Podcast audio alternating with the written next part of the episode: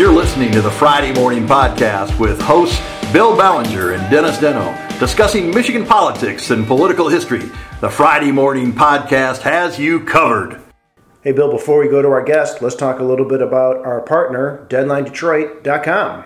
Well, Deadline Detroit is a one stop online news site that aggregates the best stories from local, national, and international media about Metro Detroit. It also produces original reporting and provides commentary from top rate local journalists. Great. Now let's go to our guest. And with me now is Helena Scott. She's a Democrat running in the 7th State House District. Welcome to the Friday Morning Podcast, Helena Scott. Well, thank you, Dennis. I'm glad to be here. Yes. Thank you for inviting me. Yeah, thank you. So you won your Democratic primary very convincingly. You had six other Democratic candidates running against you, and you got Yes. uh, on basically 37% of the vote. You crushed your uh, person who came in second place. Let's talk a little bit about your campaign really quick. Uh, what, what was the secret to your success? Well, uh, hitting the doors. I mean, and I know it was a very different situation in the midst of COVID, but you know, just really going out and doing a lot of lit dropping. And if people were out, I took the opportunity to talk to them um, if they felt comfortable doing that. But I did a lot of lit dropping and really just uh, canvassed my area, dropping literature and also phone banking. I talked to a lot of seniors. I talked to you know a lot of residents in my community, just explaining you know who I who I was and what my platform is, and and listening to some some of their interests and concerns as well, and what they want for the district. So I'm curious, what did you hear from voters about uh, your district and what do they want? Okay. Well, you know, we have a lot of new people that are moving into our community, a lot of younger people with kids, and so education is a priority for them. Um, I know that, you know, I'm also passionate about improving, improving education. What I want to do when I get to the State House is I want to fight for the interests of our children. I want to make sure that they have a quality pre preschool through uh, K-12 education. And I want to make sure that, that they have the opportunity to attend an affordable college. So what I want to do is work on legislation that's going to advocate for students to get the tools and resources that they need to excel and strive in school and at home. And we know in the midst of COVID, now that children are learning from home, a lot of them are, that they really aren't prepared to learn from home. So I'd really like to advocate for um, uh, technology and equipment and Wi-Fi in their homes, and I want to advocate um, to really for more funding in the budget for education. So You some, know, because we know that we've gone through a lot of cuts since 2011 um, during the Snyder years, and we, we really need to really um, really increase funding in education. I know that's going to be difficult because we're going to be working at a deficit with the budget due to COVID. Um, so it puts an entirely new spin on things. But I'm, I'm really an advocate and proponent of education. I myself was raised by an educator. My, my mother was a third grade teacher. Oh, wow. So education is, you know, that's, that's a passion of mine and it's important to me. And I have two young adult kids myself that, you know, we educated as well. And um, I know that education is the front line really to equity. You know, and if we don't have our kids educated early on, they're not going to be prepared for the workforce. So I know that that's important. And I know that people moving into this district want to make sure that there are quality schools and a quality educational program for their kids in the city of Detroit. yeah, so you mentioned Governor Rick Snyder and you were critical of the funding cuts uh, to education under his administration. How would you rate uh, Democratic Governor Gretchen Whitmer, and how would you rate the Trump administration and uh, Education Secretary Betsy DeVos and their job in dealing with education? Well, I know that Gretchen is, is education is important to her, you know, and, and I respect that, and and I and I agree with that. Uh, sadly, um, I don't agree with what Betsy DeVos is doing. You know, I know that um, she wants to introduce the voucher program. Um, to me, that's taking our dollars out of this community and giving people the option to take those tax dollars someplace else. Um, she's advocating for charter schools. A lot of charter schools don't have the criteria um, and the standards put in place um, that are needed for those kids to succeed. So if we can really monitor and set standards for those charter schools, you know, then maybe. But at this time, you know, I don't think those standards are being set. So I, I oppose the fact that um, they want to take some of these funding dollars out that we paid in tax dollars the city and allow them to take it other places. So you know, I, I think that we need to provide more services for our children in regards to education. We need to provide more wraparound services. We have a third grade reading law right now that a lot of those kids aren't going to be meeting that requirement and are going to be held back. And I think that's unfair. So let's talk about that third grade uh, reading requirement. You, you, I think it's really interesting that you said uh, that you said that it's unfair. So do you think it's unfair that they're going to be held back a year, or do you think it, what part of it is unfair to you? Um, well, I think the fact that we have kids that are not going to be able to um, really master reading. You know, we need to make sure that all kids are able to succeed. I, I think we need to set a standard, and I think that's good. Um, but we need to make sure that our kids are able to succeed. And, you know, and if we don't give them the tools necessary, not every home has the ability um, to make sure the kids are prepared at home for school. You know, we have a lot of families that are working, um, so we need to make sure that we are providing tutors and wraparound services for kids that maybe are not at grade level. You know, and now that we have this third grade reading law, a lot of kids are going to be held back. You know, so being um, the, the daughter of an educator, I know that every school classroom is not the same. You're going to have some kids that are going to be uh, you know, more advanced than others. So we want to make sure that we are providing tutors for those children so they're able to succeed and actually meet the third grade reading requirements so that they can be passed on to fourth grade. And so, is that tutor? Uh, are those tutors something that you are going to be advocating that the state helps pay for uh, when you become a legislator? Yeah, I agree. I think we need to provide, uh, develop funding and resources for after school programs, um, supplemental educational tutors for reading and math. We also know that the arts have been really deplenished in our school. We need to really, um, I would love to advocate for a lot of those programs to come back. I think it's critical that we also provide funding for meals for children in addition for the needs for transportation to school. We have a lot of kids out here that are catching the bus you know, and they may not be making it to school or they're making it to school late.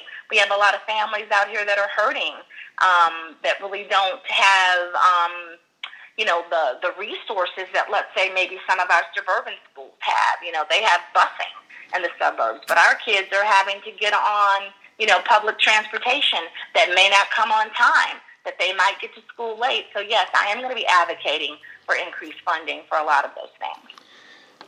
So, is it safe to assume when you become a state rep, and you most likely will be a state rep because you represent a very Democratic House district, uh, and, and uh, there's there's very little chance your Republican opponent's going to win that seat.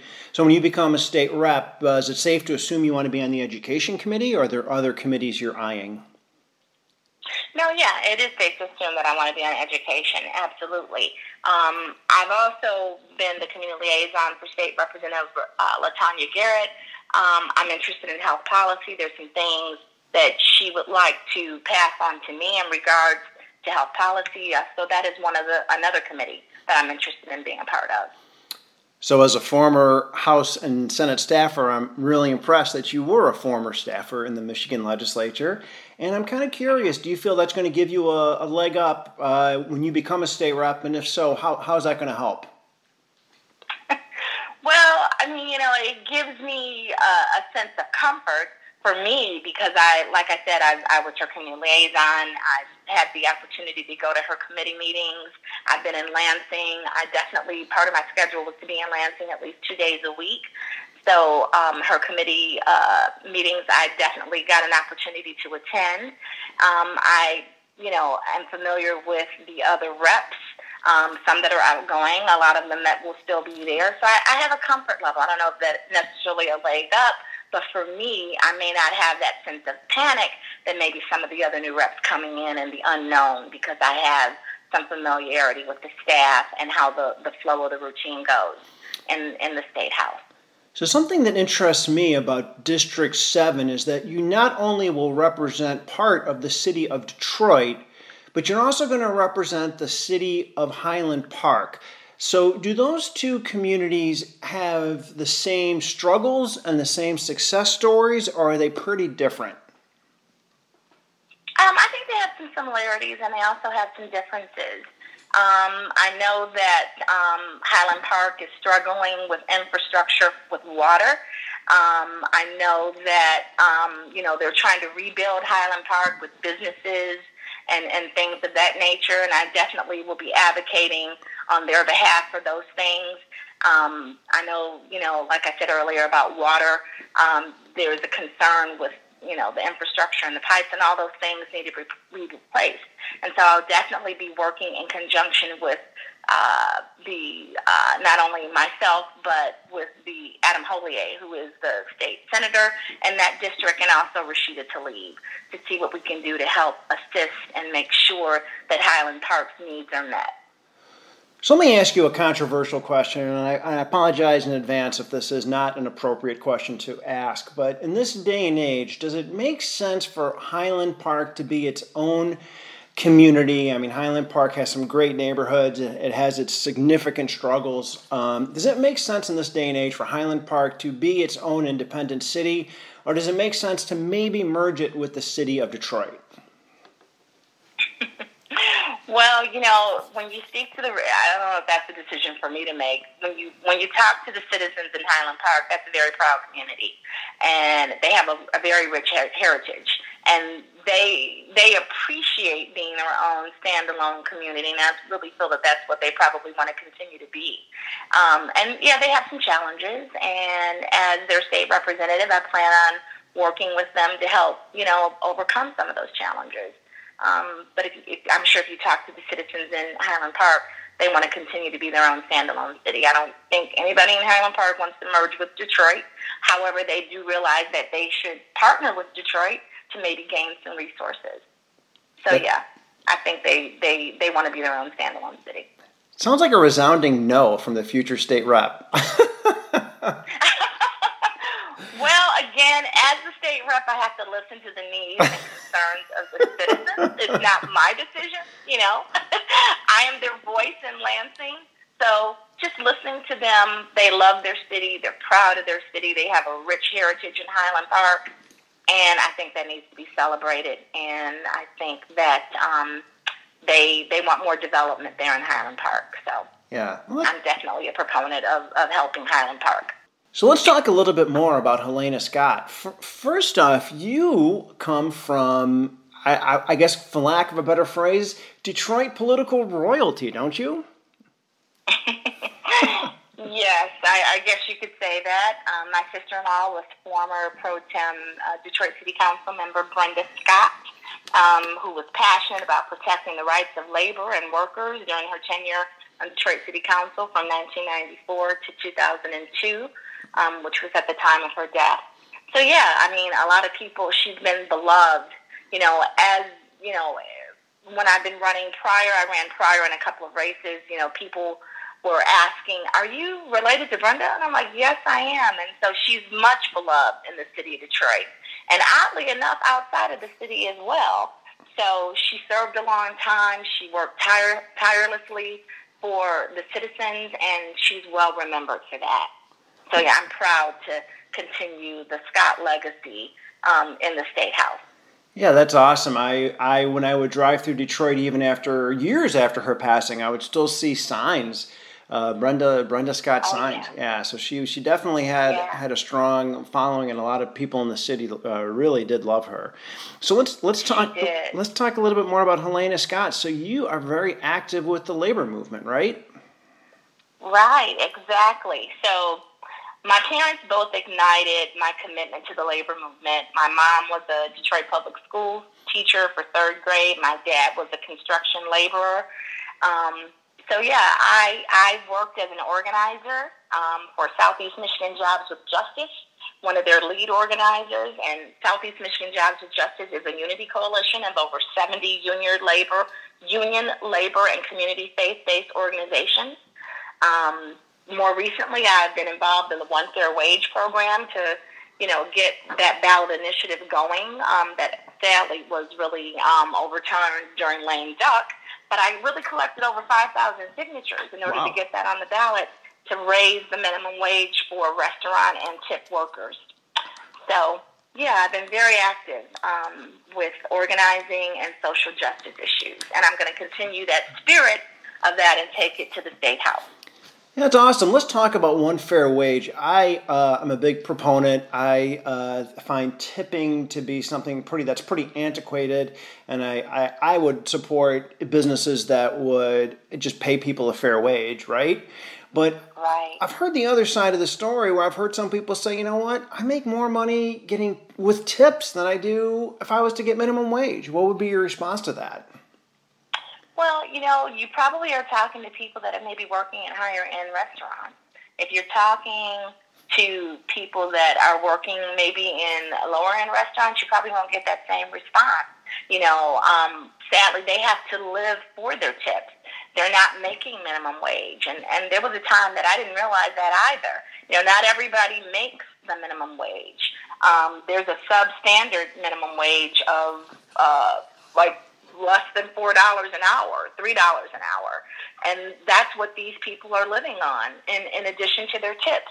So it's unfair. So that was the whole premise of one fair wage to make sure that they had a they made a living wage, you know, and they wouldn't have to survive just off of their tip.